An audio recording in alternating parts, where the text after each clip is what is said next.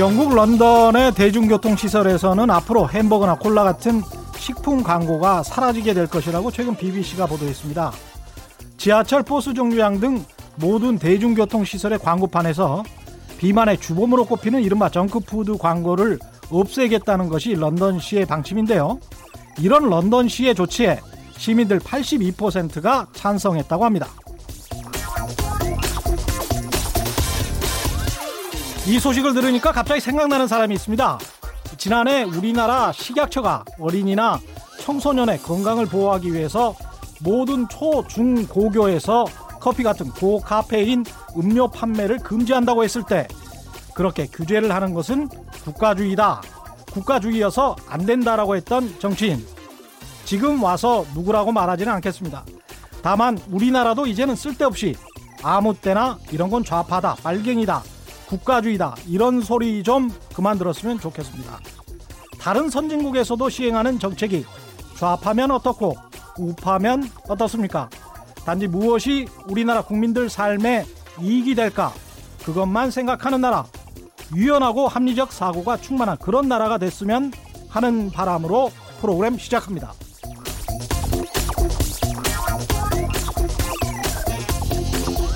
안녕하십니까. 저는 세상에 이익이 되는 방송 최경령의 경제쇼 진행을 맡게 된 KBS 최경령 기자입니다.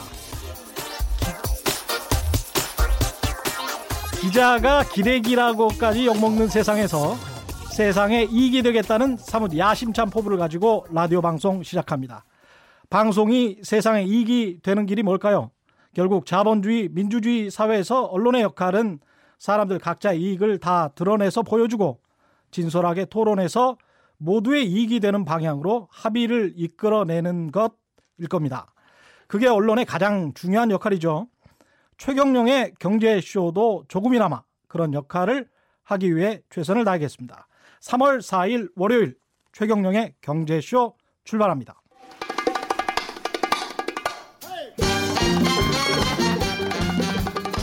유쾌한 경영시의 한국경제 오도독 최경영의 경제쇼 쏟아지는 경제 뉴스 가운데 꼭 알아야 할 오늘의 경제 뉴스를 뽑아서 전해드리는 경제 뉴스 브리핑 경향신문의 방기훈 기자 나와 있습니다. 안녕하세요. 네, 안녕하세요. 지금부터 이제 기웅님이라고 부를게요. 저도 이제 경영 경영님 이렇게 불러요. 아, 네, 경영님. 예, 여기 여기에서 스튜디오에서라도 좀 민주적으로 해보게요. 네.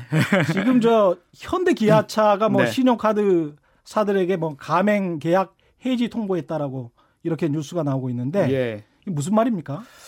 어, 쉽게 얘기하면 이제 현대차가 카드사들과 그 가맹 계약을 맺고 차를 살 때 이제 카드를 이용할 수 있게 하고 있지 않습니까? 근데 네. 이제 어, 카드사들하고 이 수수료율 가지고 이제 분쟁이 좀 생긴 겁니다. 그래서 이제 10일부터 어, 현대차가 카드를 받지 않겠다, 아, 계약을 해지하겠다 이렇게 카드사에게 아, 통보를 했습니다. 현금으로 사라는 이야기죠. 어, 카드가 안 되면 일단 예, 계좌 이체를 하든 현금을 사든 그렇게 될 텐데요. 네. 일단은 이제 다섯 개 카드사가 아, 지금 현대차와 분쟁을 벌이고 있는 상황입니다. 다섯 개 카드사 어딘가요? 신한 카드, KB국민, 또 삼성, 롯데, 하나 이렇게 이상 다섯 개입니다. 자기 계열사는 싹 뺐네요. 현대차. 아, 예, 그렇죠. 여기도 지금 약간의 뭐 얘기는 오- 오가고 예. 있는데 일단 뭐 유예해서 예. 협상을 뭐 잘 진행될 것이다 뭐 이렇게 나오고 얘기는 나오고 있어요. 현대차뿐만 아니고 이제 다른 대형 가맹점들도 카드사 수수료 인상에 좀 반발합니까?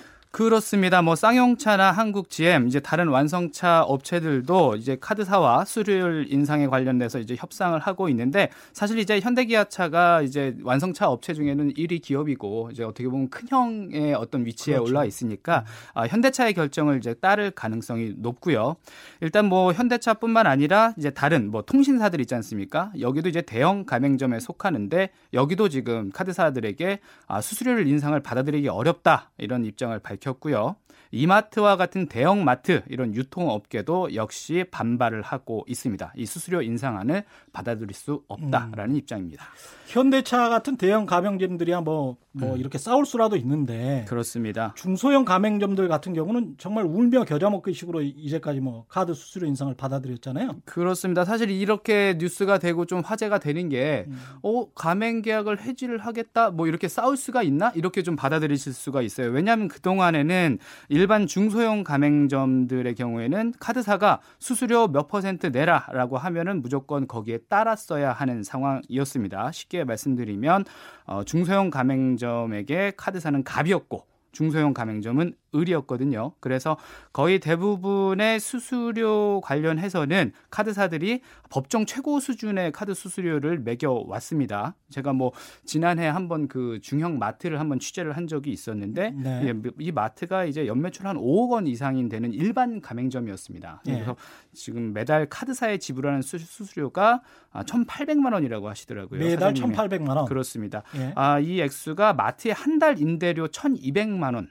보다 많은 숫자를 기록을 하고 있었어요. 그래서 아 좀 살려달라 이런 예. 말씀 좀 하셨었는데 사실 이렇게 좀 어려움을 겪고 있었던 반면에 음. 대형 가맹점들은 카드 수수율이 일반 가맹점보다 1% 포인트 가까이 낮았습니다. 예, 굉장히 낮은 겁니다. 이건. 예, 그렇습니다. 이제 퍼센테이지로 따지면 뭐좀 음. 적으니까 얼마 차이 안 나는 이렇게 생각하실 수 있는데 음. 그렇지 않고요. 예.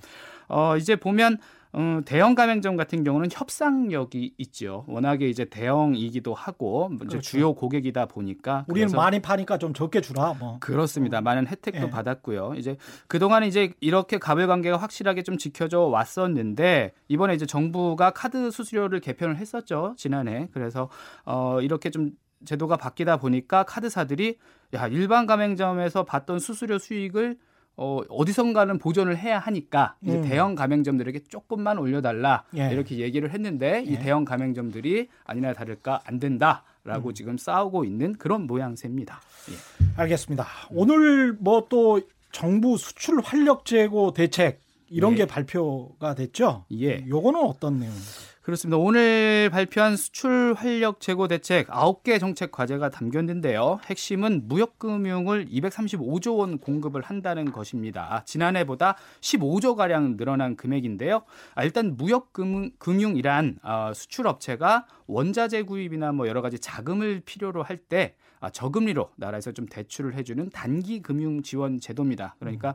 기업들이 돈 필요할 때 저리로 좀 돈을 더 많이 좀 풀어서 예. 지원을 해주겠다. 기업 좀 열심히 해봐라. 이제 격려하는 지원책이 수 있고요. 예. 아, 그리고 또 하나 수출 단계별 맞춤형 무역금융 지원 프로그램을 또 확대해서 공급을 하고 음. 상반기 중에 수출 마케팅 예산을 좀 조기 집행 60% 이상을 집행을 하겠다 이런 계획을 내놨습니다. 음. 어, 또 하나 좀 말씀드리자면 어, 지금까지 이제 중장기 수출 활성화를 위해서 바이오 헬스, 뭐 2차 전지 같은 신기술 활용하는 사업체들을 육성을 할 수 있는 그런 방안들 그리고 또 스타트업 육성을 위한 거점도 마련을 하겠다 이런 음. 정책 방향을 밝혔습니다. 지금까지 정부 정책이랑 음. 뭐 크게 다를 바는 없는데요. 뭐 네. 체질 개선과 관련해서는 다른 내용이 있습니까? 아, 그렇습니다. 사실 이제까지 국내 산업 수출 구조가 자동차, 반도체 어떤 이런 특정 산업에 좀 몰려 있었는데 아까 말씀드렸던 것처럼 바이오, 헬스, 2차 전지 이런 좀 신기술 활용할 수 있는 새로운 아, 수출 먹거리를 좀 만들 수 있는 방법을 고민을 해보겠다 이런 데 좀 의미가 있고요.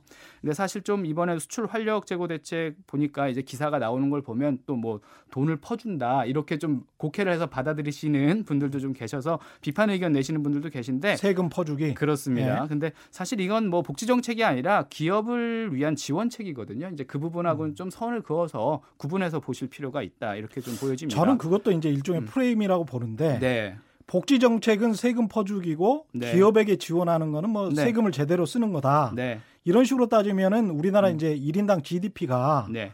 그 비슷한 한 2만 7천 불 있었을 때 선진국들은 사실 복지 정책이 훨씬 더 우리나라보다 그렇습니다. 훨씬 더 많았거든요. 예, 그렇습니다. 예산이. 예. 그래서 이제 이런 것은 또 어떻게 보면 언어를 가지고 장난치는 거다 이렇게 생각할 수도 있을 것 같습니다. 음, 예. 오늘 경제 활력 대책회의에서 또 뭐 K푸드 이런 말도 나왔는가 봅니다. 네, 그렇습니다. 네. 이제 K푸드라고 하는 것은 이제 그 정부가 이제 농수산식품 분야에서 좀 적극적으로 수출 달성을 좀 할 수 있도록 하겠다. 음. 그래서 보니까 아, 농수산식품이 상대적으로 이제 수출 쪽에서 호조세를 좀 보이고 있거든요. 이제 그런 상황이기 때문에 특히 뭐 어, 베트남이라든지 필리핀 이쪽 지역에서 우리 농수산 식품이 괜찮게 잘 나간다 하니까 좀 전략 품목으로 몇몇 가지를 좀 정해서 나가겠다 이런 어, 취지인데요. 이 K푸드로 보면 이제 깻잎이나 아스파라거스 이런 것들이 좀 선정이 돼 있고요. 음, 수산식품 중에는 전복, 굴, 어묵 이런 것들로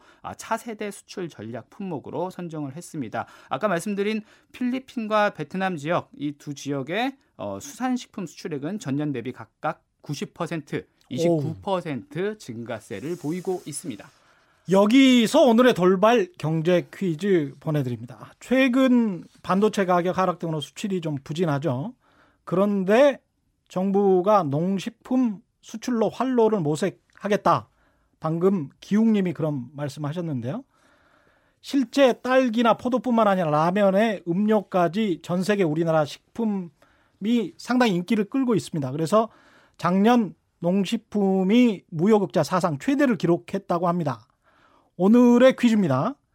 케이팝처럼 우리나라 농식품이 하나의 문화로 대접받으면서 무슨 food라고 불리고 있다고 하네요. 케이팝 음 food. 정답을 아시는 분은 짧은 문자 50원, 긴 문자 100원에 정보 이용료가 부과되는 샵 9730번, 샵 9730 번으로 문자를 보내주시길 바랍니다. 또는 무료인 콩과 마이케로 보내주셔도 됩니다. 봄 개편을 맞아서 이번 주에는 정답 보내주신 분들 가운데 특별히 10분을 선정해서 케이크 교환권과 다양한 선물을 드리겠습니다. 네, 다음 소식 또 있죠? 예, 그렇습니다. 오늘 좀 뭐 삼성전자 관련된 소식을 좀 가져왔었는데요. 예. 어, 삼성전자, 삼성디스플레이 또 이제 관련 협력사에서 근무하고 직업성 질환을 얻은 노동자 14명에 대한 아, 산업재해 신청이 오늘 있었습니다. 아, 반도체 노동자 인권단체 반울림이 오늘 근로복지공단 서울 남부지사 앞에서 기자회견을 가졌죠. 이 14명은 어, 암, 뭐또 만성 피부 질환 이런 직업성 질환에 걸려서 이제 산업재해 신청을 했다고 아, 밝혔습니다. 음. 이 산업재해 신청자 어, 신청자분들은 반도체, LCD, 휴대전화를 만드는 공장에서 일하던 노동자 분들이었는데요. 네. 시간이 된다면 간단하게 사례를 좀 말씀을 드리자면요. 예, 이야기하십시오. 어, 42살 노동자 분이 계셨는데 음. 1994년부터 2003년까지 삼성전자 기흥 화성 공장에서 근무를 하셨습니다. 한 10년 일하셨군요. 그렇습니다. 네. 이분 같은 경우는 반도체 웨이퍼 검사를 담당을 했는데 2017년 6월에 폐암 진단을 받게 됩니다. 음. 아, 이분의 주장에 따르면 이제 가족력도 없고 음? 또 예? 흡연도 하지 않는다. 그래서 이거는 직업병이 맞다라고 어, 주장을 하고 계시고 반올림 역시 또 같은 뜻을 보이고요. 예? 이거는 뭐 외부에서 봤을 때도 사실상 그럴 가능성이 좀 높아 보입니다. 음. 그리고 발병이 음. 나중에 음. 하는 경우도 있으니까 그렇습니다. 예. 예. 음, 그리고 또 이분 말고도요. 그 삼성전자 기흥 반도체 공장에서 일하다가 유방암 진단을 받고 지난해 사망한 노동자에 대한 산재 신청도 좀 이뤄졌습니다. 아, 집단 산재 신청은 반올림이 2008년 4월 삼성 반도체 집단 백혈병 산재 신청을 시작한 이래로 14번째고요. 반올림은 그동안 137명에 대한 산재를 신청해서 이 가운데, 이 가운데 43명이 업무상 재해로 병을 얻었다라는 점을 인정을 받은 바 있습니다. 네, 오늘은 여기까지 뭐 하시죠. 기웅님 말씀 잘 들었습니다. 네. 경향신문 방기웅 기자와 함께했습니다.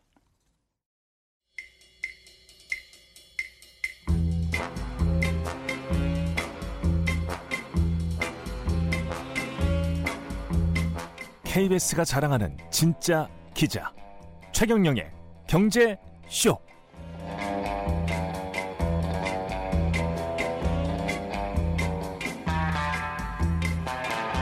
경제가 바꾼 역사 속 이야기나 경제적 진실을 찾아보는 전우용의 역사 속 경제 이야기 시간입니다. 한국학 중앙연구원 교수시죠. 역사학자 전우용 교수 나오셨습니다. 안녕하십니까? 네, 안녕하세요. 오늘 입학식한 학교들 많을 텐데요. 저도 오늘 전우용님과는 첫 방송입니다.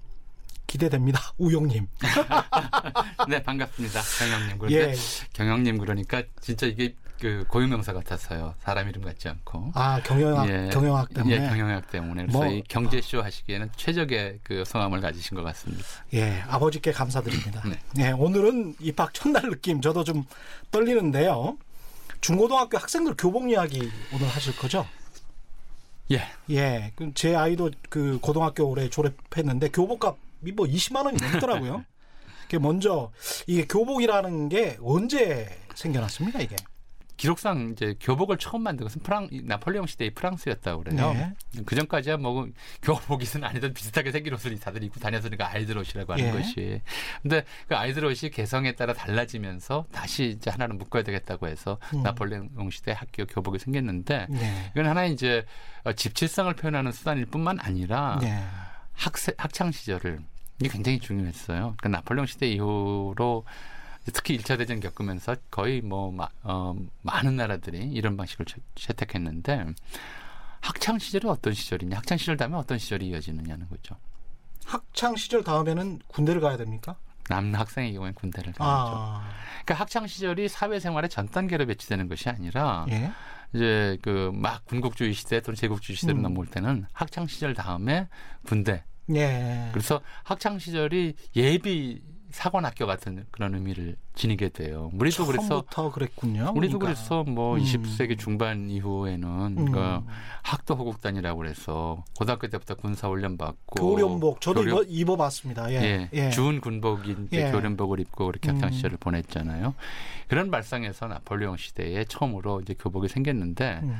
어, 이게 좀 이제 당시만 해도 이 직업군인 장교 예, 전 단계처럼 보였기 때문에 준 귀족이나 귀족적 특권을 가진 사람들의 옷처럼 보였어요. 음. 그래서 유럽 각지의 학교에서 주로 귀족 학교들 또 이제 어, 잘 사는 사람들 다니는 기숙학교들 여기에서 교복을 채택하면서 교복이 이제 부유한 집 아이들의 상징처럼 자리 잡았죠. 그랬군요. 우리는 그러면 언제 들어왔습니까 이게?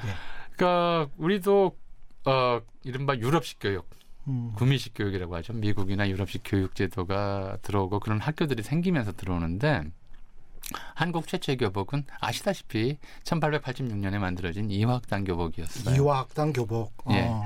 남학생 교복보다 여학생 교복이 만- 먼저 만들어진 이유는 당시 신교육을 시키려고 하는 이제 사람들이 없었기 때문에 아. 이제 이화학당은 일종의 좀 고아원이거나 집에서 그렇게 처음에는 아, 아, 그랬군요. 맡기는 어. 예, 이런 아이들을 가르쳤어요. 그리고 아주 엄격한 기숙사 교육을 시켰죠. 음. 그래서 어, 교복을 당시로서는 아주 파격적으로 다홍색 치마 저고리, 무명 치마 저고리로 만들었어요. 예. 이건 밖에만 나가면 확 눈에 띄니까 어, 교사의 허락을 받지 않고 음. 또는 단독으로 기숙사 밖으로 나갈 수 없게 하라는 일종의 죄수복 같은 거였죠.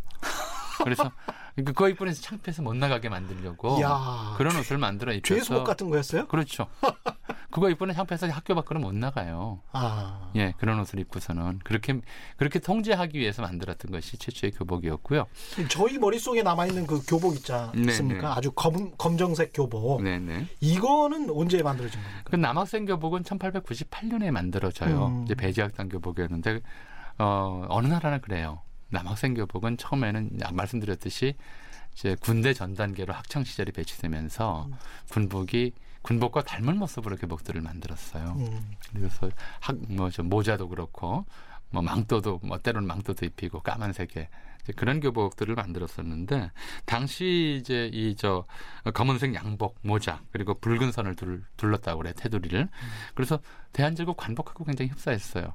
어, 신식 학교를 어. 나오면 관리가 된다라고 하는 느낌을 줄 수 있도록. 그러니까 음. 여학생 교복이 죄수복 같았다면 남학생 교복은 관복 비슷했던 것이죠. 그만큼 교복에서 남녀 차이가 굉장히 강해 어, 두드러지게 드러났었습니다. 그렇군요. 음. 그 80년대 이야기를 좀 80년대 전에 60년대 70년대 이야기를 안 할 수가 없잖아요. 교복에 그 전에 관해서는. 말씀을 좀 드려야 되는데 예. 이제 1930년대에 일본이 이제 침략 전쟁으로 예. 어, 본격적으로 이제 나서면서 음. 어, 학교들을 전부 이제 전시 체제로 재편을 하죠. 그래서 예. 학생들 교복도 군복 비슷하게 만들어요. 개조를 네. 합니다. 그래서 예. 남학생 구- 어, 교복은 일본 육군 군복에 준해서 만들도록 하고요. 당시 사진들 봤어요. 예. 여학생 학생들 다 까까머리 교... 예, 예. 하고. 다리에 각반하고 예. 예. 여학생 교복은 음. 일본 해군 복장을 기본으로 해서 만들어요. 예. 들어보셨을 겁니다. 청취자분들도 소설에서 많이 나왔어요. 세라복, 세라복 그러죠. 세라복 마- 아 그런 이야기 맞아요. 세라복 그 단어. 들어보셨죠? 예. 이게 뭐가 뭐겠어요?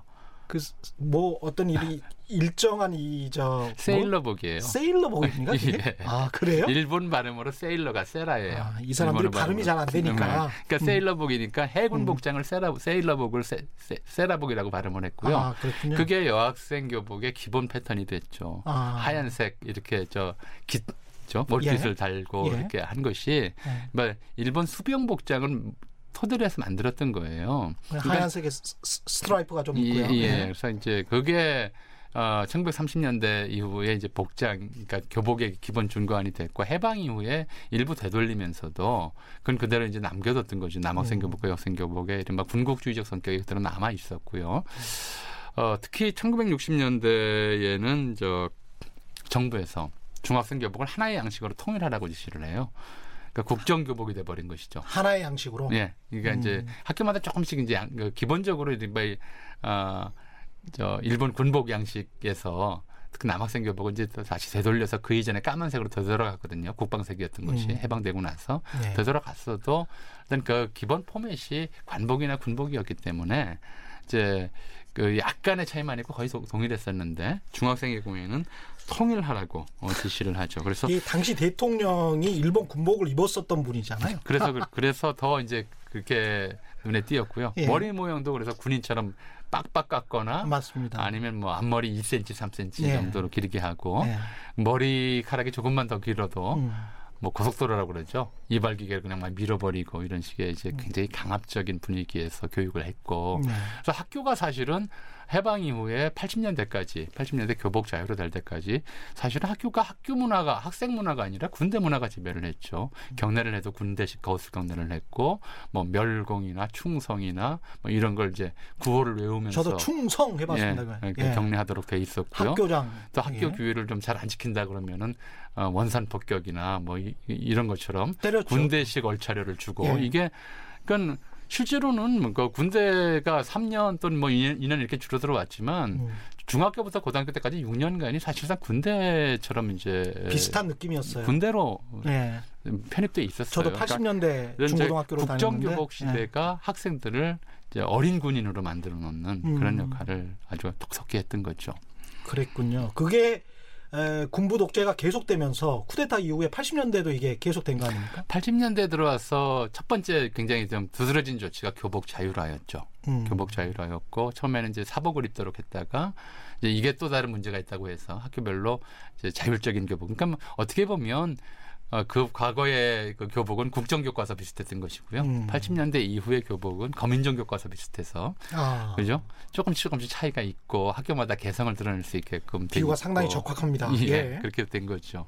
지금 같은 경우는 어떻습니까? 서울시 교육청도 이제 뭐 편안한 교복으로 좀 합시다라고 공론화를 추진하고 있는데 그러니까 이제 학생이 뭐냐라고 하는 정의를 이제 제대로 이제 가야 되는 거죠. 우리가 그냥 네. 분단 체제 하에서 또 이제 군사 독재 하에서 일본식 군사 문화를 교복이라는 형태로 이제 담아서 계속 학교에 강요를 했던 것이 해방되고도 30년 넘게 지속 사, 사, 거, 어, 40년 넘게 지속됐던 거거든요. 40년 그렇죠. 가까이. 예.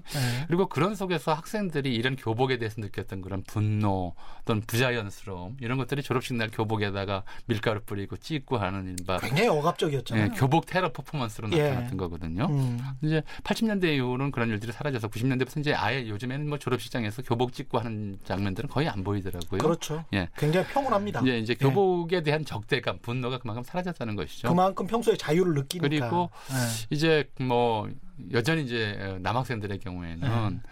고등학교 졸업하고 대학 들어가서 한 1년 있으면 바로 군대에 가야 되는 이런 식의 어, 학교가 군대 전 단계라고 하는 인식이 음. 완전히 사라지진 않았지만 음. 군대의 분위기가 뭐 과거 군국주의 군대와는 비교할 수 없을 만큼 음. 좀 나아졌고 또 학교도 이제 어, 뭐 교련 수업을 중심으로 해서 음. 이제 뭐 군대식 규율을 강조하는 데에서 학생들의 창의력과 창의력과 자발성을 좀 중시하는 이런 방식으로 교육 체계가 변화됐기 때문에 음.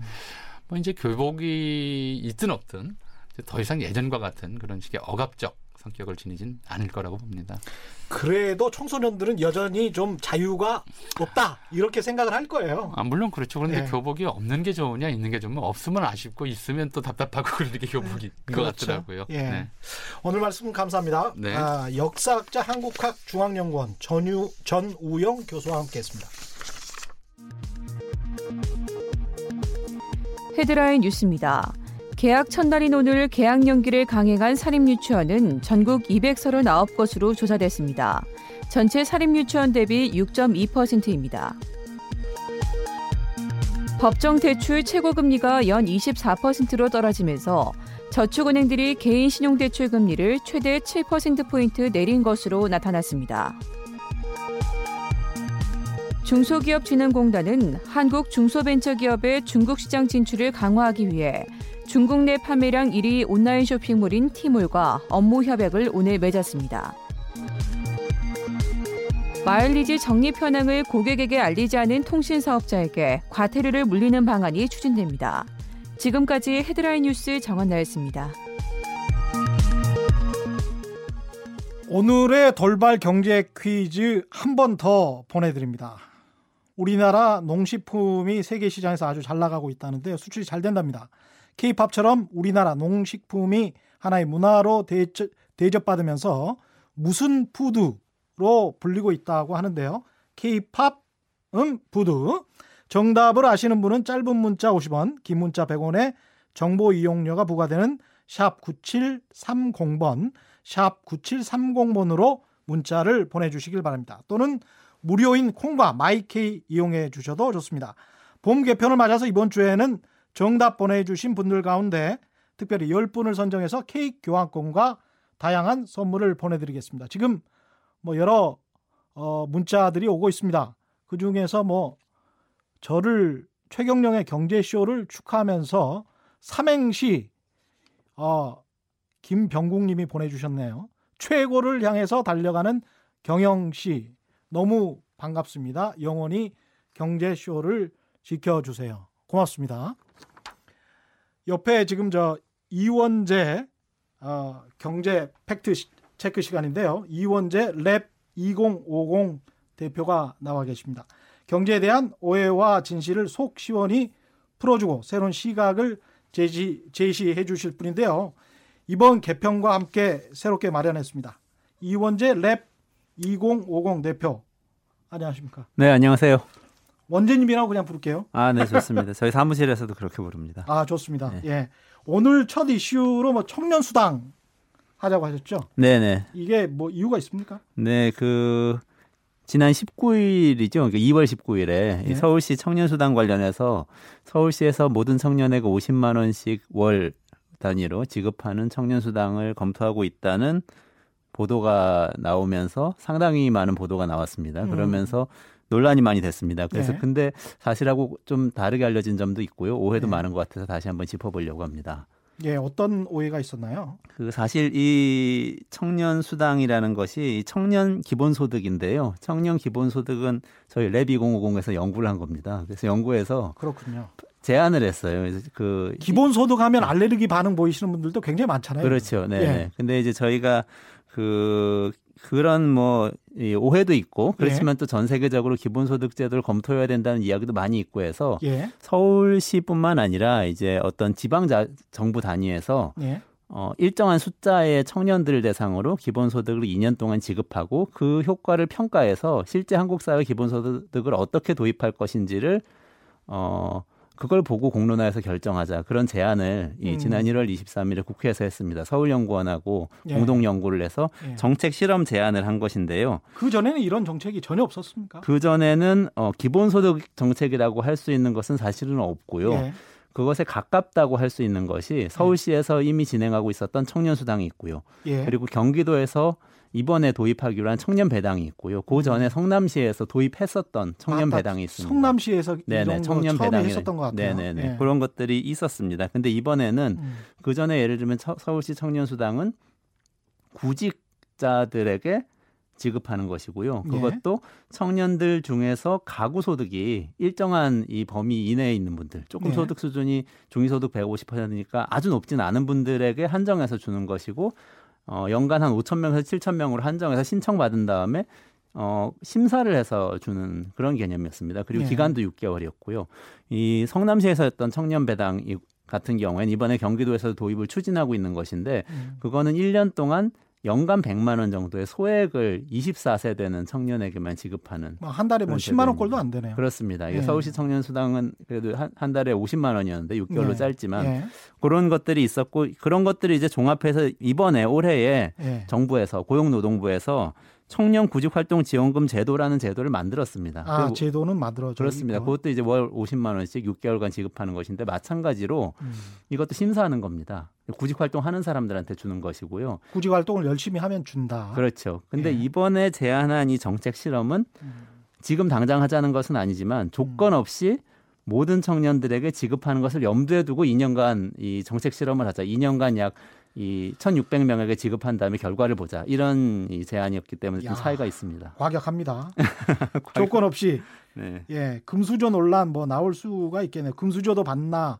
그런데 이런 이야기를 하기 전에 6개월에 뭐 50만 원씩 줬을 때 있지 않습니까? 서울시에서. 네네. 네. 그때 무슨 어떤 정책 효과가 있었습니까? 그때 정책 효과를 이 연구에서 몇 가지 발표를 했던 게 있습니다. 예. 그래서 이제 가장 큰 것은 그 이 6개월 동안의 여유를 가지, 가졌던 청년들이 조금 더 나은 일자리를 찾았다는 겁니다. 그러니까 우리가 실업급여를 주면 우리 실업급여 제- 제도가 이미 있거든요. 예. 그건 이제 청년들만 주는 건 아니고 모든 세대들 중에서 실업자들 중에서 구직 활동하는 분들에게 주는 것인데 음. 실업급여 지급하고 나서 어, 지, 수령하고 있는 기간 동안에 새로운 일자리 찾을 확률이 한 30% 된다는 그런 연구가 있습니다. 예.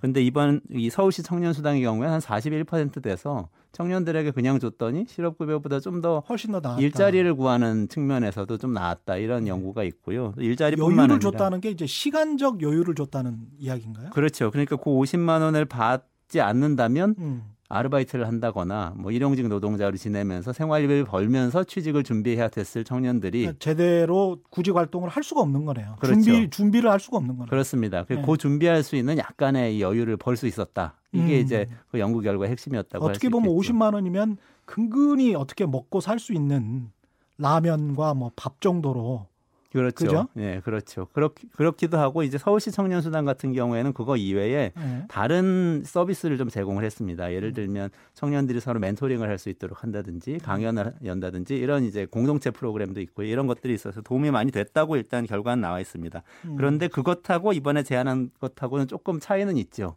스케일이 많이 다르죠. 스케일이 그렇죠. 완전히 일반적으로 보편적으로 그렇죠. 아무런 조건 없이 다. 다 그다음에 주- 이제 예. 기간은 어떻게 됩니까? 다 주는 건 아닌가요? 그러니까 다 주는 것을 염두에 두고 예. 당장 다 주자는 것이 아니고요. 예. 염두에 두고 2년간 2년간 2년간 지급하는 실험을 1,600명에 대해서 해보자. 그리고 아. 나서 그 2년간 어떤 변화가 일어난지를 지켜본 다음에 다시 공론화를 하자라는 것이 이제 제안의 이 내용이었습니다. 1,600명 뭐 선발을 하는 겁니까? 어떻게 되는 겁니까? 1,600명은 무작위로 무작위로 지급하는 것을 이 추첨을 제안을 해서 했습니다. 예, 과학적으로 검증하기 위해서 그게 훨씬 더 그렇습니다. 공정할 것 같습니다. 그렇죠. 예, 통계적으로 우리가 여론조사할 때도 무작위 추출해서 하지 않습니까? 그렇죠. 그런 방식으로 하는 거죠. 아, 그런데 이게 반발도 만만치 않을 것 같습니다. 이게 기본적으로 기본소득 뭐 이러면 이념적으로 굉장히 싫어하시는 분들이 많더라고요. 그렇죠. 근데 뭐 그것도 오해가 많이 있는데요. 예. 이게 정치적으로 보면 기본소득 제도는 어떤 나라에서는 우파가 지지하고 어떤 나라에서는 좌파가 지지하고 그렇습니다. 예를 들면 이번에 유명한 핀란드에서의 기본소득 실험이 있는데요. 예. 핀란드에서는 보수적인 중도 보수파가 지금 집권하고 있거든요. 예. 근데 기본소득 실험을 한 겁니다. 아. 왜 그러냐면은 어, 실업급여 중심으로 복지를 계속 펼쳐 봤더니 음. 어, 실업급여를 받은 분들 중에 취업을 하려는 의지가 꺾이는 분들이 오히려 있더라. 왜냐하면 취업하면 없어지잖아요, 그 급여가. 아, 근데 기본소득은 조건이 없기 때문에 그 기간 동안 취업을 해도 계속 지급을 하거든요. 그래서 핀란드 같은 경우에는 실업 부조를 받는 분들하고 기본소득을 받는 분들하고를 각각 이 실험군과 대조군으로 정해서 비교하는 실험을 2년 동안 진행을 했습니다. 음. 이 기본소득을 주장하시는 분들은 기본소득을 받음으로써 인간이 인간답게 살 수 있고 창의성이 훨씬 더 높아질 가능성이 높다. 이런 이야기도 하시던데 이는 맞습니까? 그렇죠. 그러니까 이번에 청년 기본소득이 제안을 한 이유가 거기에 있는데요, 사실. 음. 청년들이 미래이기도 하고 현재 세대이기도 하지 않습니까? 그러니까 우리나라 경제를 이끌고 가야 되는 사람들인데 그 최근에 이 저희 조사에도 그렇고 여러 가지 조사에서 청년들이 이런 대답이 나옵니다. 창의성을 자신이 얼마나 창의적이냐고 생각하냐 이렇게 물어보면은 음. 20대가 전 세대 중에서 가장 낮아요. 가장 위축되고 자신이 없는 거죠. 예. 그리고 실패에 대한 두려움이 어느 정도 되는지를 묻는 설문에서도 20대가 40대, 50대, 60대보다도 낮게 나옵니다. 음. 영향력에 대해서도 자율성에 대해서 다 낮게 나옵니다. 이거는 이전하고 달라진 경제 환경 때문에 그런 거죠. 과거에는 그래도 어느 정도 적당하게 노력을 하면은 제조업 일자리에 이 진입을 해서 20년, 30년 동안 안정적으로 살 수 있는 삶이 어느 정도 보장된다는 느낌이 있었는데 지금 청년들은 전혀 그런 기반이 없기 때문에 음. 자칫하면 평생 동안 비정규직으로 전전하면서 불안정하게 살 수밖에 없다는 생각 때문에 그렇게 되는 거거든요. 불안감이 크죠. 그렇습니다. 그 불안을 해소해주기 위해서 뭔가 제도를 도입을 해야 되는데 그건 기본소득 같이 조건 없는 것이 되는 것이 가장 좋은 것이 아닌가. 왜냐하면 음. 새로운 시도를 자유롭게 해볼 수 있으니까 창업도 할 수 있고 취업도 할 수 있고 취업을 준비해서 더 나은 곳으로 옮겨갈 수도 있고 이런 여유를 좀 주는 것이 좋지 않나 이런 생각으로 이 제안이 되었습니다. 사실 청년들에게 이런 여건을 조성한 것은 기성세대 탓도 굉장히 크다고 볼 수 있는데 그런데 오히려 또 기성세대 쪽에서는 이런 이야기도 나옵니다. 노인도 힘든데 청년 수당을 늘리는 게 맞냐? 뭐 젊어서 고생은 사서도 한다. 음. 뭐 이런 뭐 꼰대 같은 주장입니까? 어떻게 생각하세요?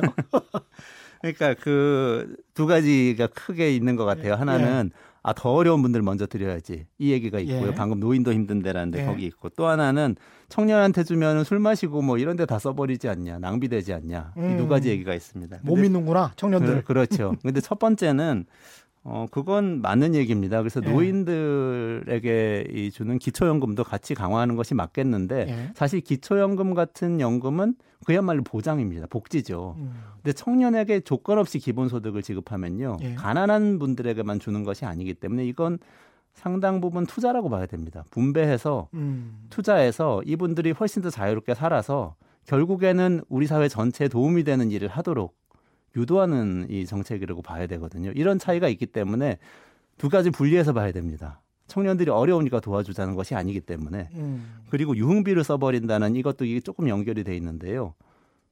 자, 이, 이게 그러니까 복지 정책이기도 하고 일자리 정책이기도 하고 아주 묘합니다 이게 그렇, 그렇습니다. 그래서 분배 정책이라고 주로 얘기를 합니다. 분배 정책이라고 하는군요. 꼭 복지라고 할 것이 아니고 이것은 뭔가 사, 이 우리 사회 전체가 어떤 부를 창출하는데 그건 삼성전자가 벌어들이는 몇 조 원의 이 돈 영업이익도 음. 있고 뭐 부동산에서 벌어들이는 부도 있고 여러 가지가 있는데 음. 그걸 적절하게 나눠야 되는데 시장에서는 불평등이 너무 많이 생기니까 적절히 개입해서 잘 나누자. 잘 나눠야 그나마 그 분배를 받아가지고 뭔가 시도해 볼 수 있는 사람들이 생긴다. 이런 생각으로 하는 것이죠.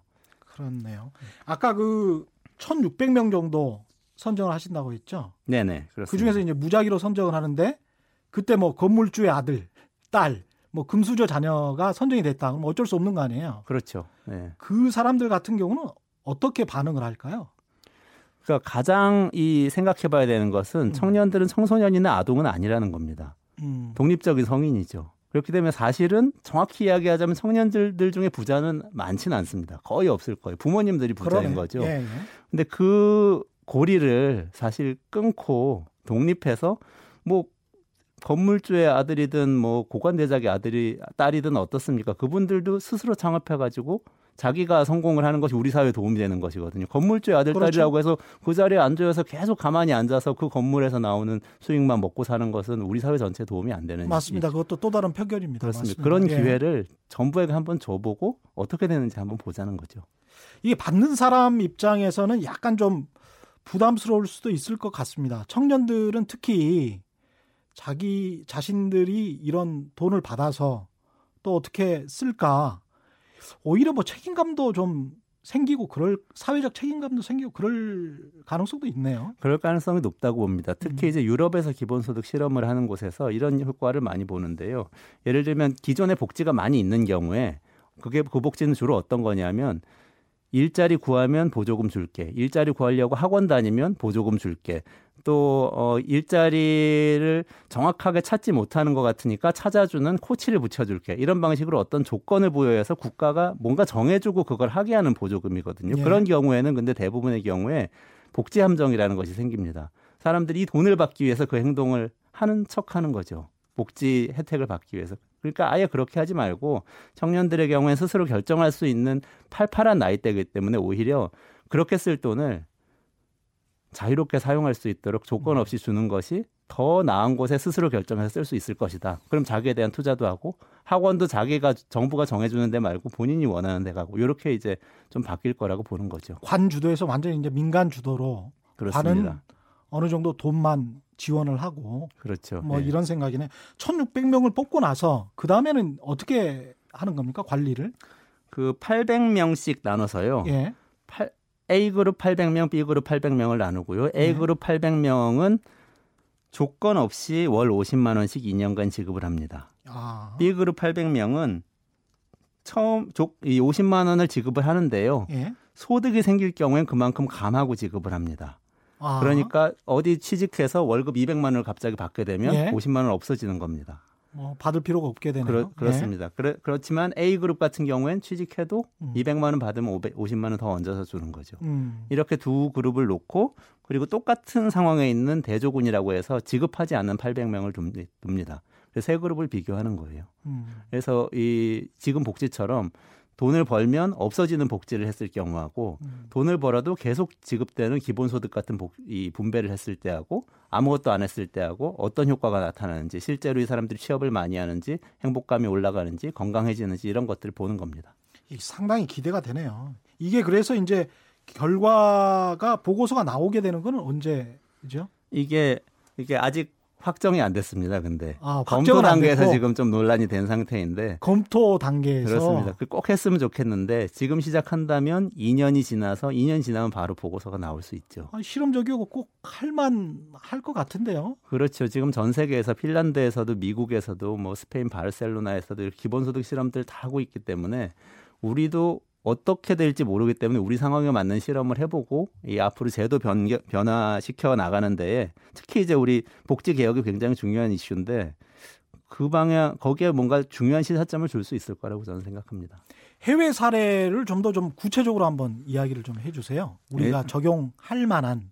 네, 예를 들면 이제 핀란드 기본소득 실험이 가장 이 대표적이고 잘 알려져 있고 예. 가장 좋은 실험인데 거기 2천 명의 이 실험 대상자가 있습니다. 음. 2천 명의 실업 부조 수령자에게 월 우리 돈으로 한 70만 원 정도 되는 돈을 2년간 지급을 했습니다. 조건 없이 취직해도 그냥 줍니다. 창업해도 주고. 그래서 지금 연구를 진행을 하고 있는 중이고요. 완전히 끝까지 결과는 발표는 되지 않았는데요.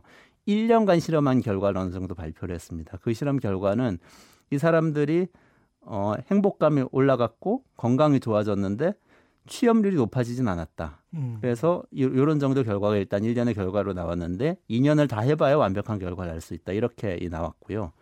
스페인 바르셀로나에서 하고 있는 실험이 있습니다. 거기 스페인 바르셀로나. 네, 바르셀로나 시가 진행을 하고 있는데요. 네. 여기서는 좀 어려운 가구들에게 이 조건 없는 수당을 주는 기본소득을 주는 가구에게. 예, 한, 예. 어려운 가구 중에서 한 100가구를 이 조건 없이 주고요. 그리고 100가구 정도를 뭔가 사회 활동에 참여하면 줍니다. 비영리 활동을 한다든지 자원봉사를 한다든지 뭐 이런 식으로 교육 활동에 참여를 한다든지 이렇게 참여를 하면 이 소득을 지급하고요. 음. 어떤 가구들은 이 기존의 실업수당 같은 것처럼 조건을 걸어서 이 지급을 하고 이렇게 실험을 진행을 하고 있고요. 이것뿐만 아니라 예를 들면 미국의 그 실리콘밸리의 Y 컴비네이터라는 이 그 accelerator가 있죠. 그 벤처 기업들이 키우는 곳이죠. 예. 그런 곳인데 거기서도 기본소득 실험을 지금 이 캘리포니아의 오클랜드라는 곳에서 진행을 시작을 하고 있습니다. 우리도 청년들이 이렇게 해서 많이 창업도 하고 좋은 곳에 민간 부분에 많이 진출하면 좋은데 이런 지원금을 받고 공무원 준비를 한다든가 음. 이러면 어떻게 돼- 되는 겁니까? 그럼에도 불구하고 그 선택을 존중해야 하는 것인데요. 예. 그렇게 되지 않도록 예, 저는 청년 기본소득 논의뿐만 아니라 보편적 기본소득 논의로 이 논의를 빨리 옮겨가게 해야 된다고 봅니다. 기본소득으로. 그렇습니다. 그래서 음. 사실은 사람들이 그 안정이 되면요. 음. 공무원 시험을 꼭 준비할 필요는 없는 거죠. 공무원이 되려고 하는 이유는 우리 다 문제라고 인식하고 있는데 그 그렇죠. 이유는 안정되려고 하는 거 아닙니까? 안정된 소득을 얻기 위해서. 잘 먹고 잘 살기 위해서 그- 안정적으로. 근데 네. 안정적으로 잘 먹고 잘 살기 위한 다른 많은 민간 부분이 있다고 생각하면 기회가 있다고 생각하면 가능하다. 그렇죠. 예. 그렇죠. 오늘 말씀 잘 들었습니다. 랩 어, 20 뭐였죠? 랩 2050입니다. 랩 2050이었습니다. 이원재 대표였습니다. 감사했습니다. 네, 감사합니다. 오늘 돌발 퀴즈 정답은 K푸드였습니다. 방송 첫날 많은 분들이 물- 문자와 콩으로 의견 보내주셔서 정말 감사드리고요. 우리 우리 음식까지 한류의 흐름 타서 어, 기뻐요. 외국인 파견 직원들이 삼계탕 참 좋아했습니다. 8258님라고 K푸드에 대한 외국인 반응 보내주셨습니다. 첫 방송에 대한 의견 많이 보내주셨고요. 고맙습니다. 앞으로도 더 씩씩하게 경제 정보를 특히 잘못된 정보를 고쳐서 전해드리겠습니다. 쭉 어, 청취 부탁드립니다.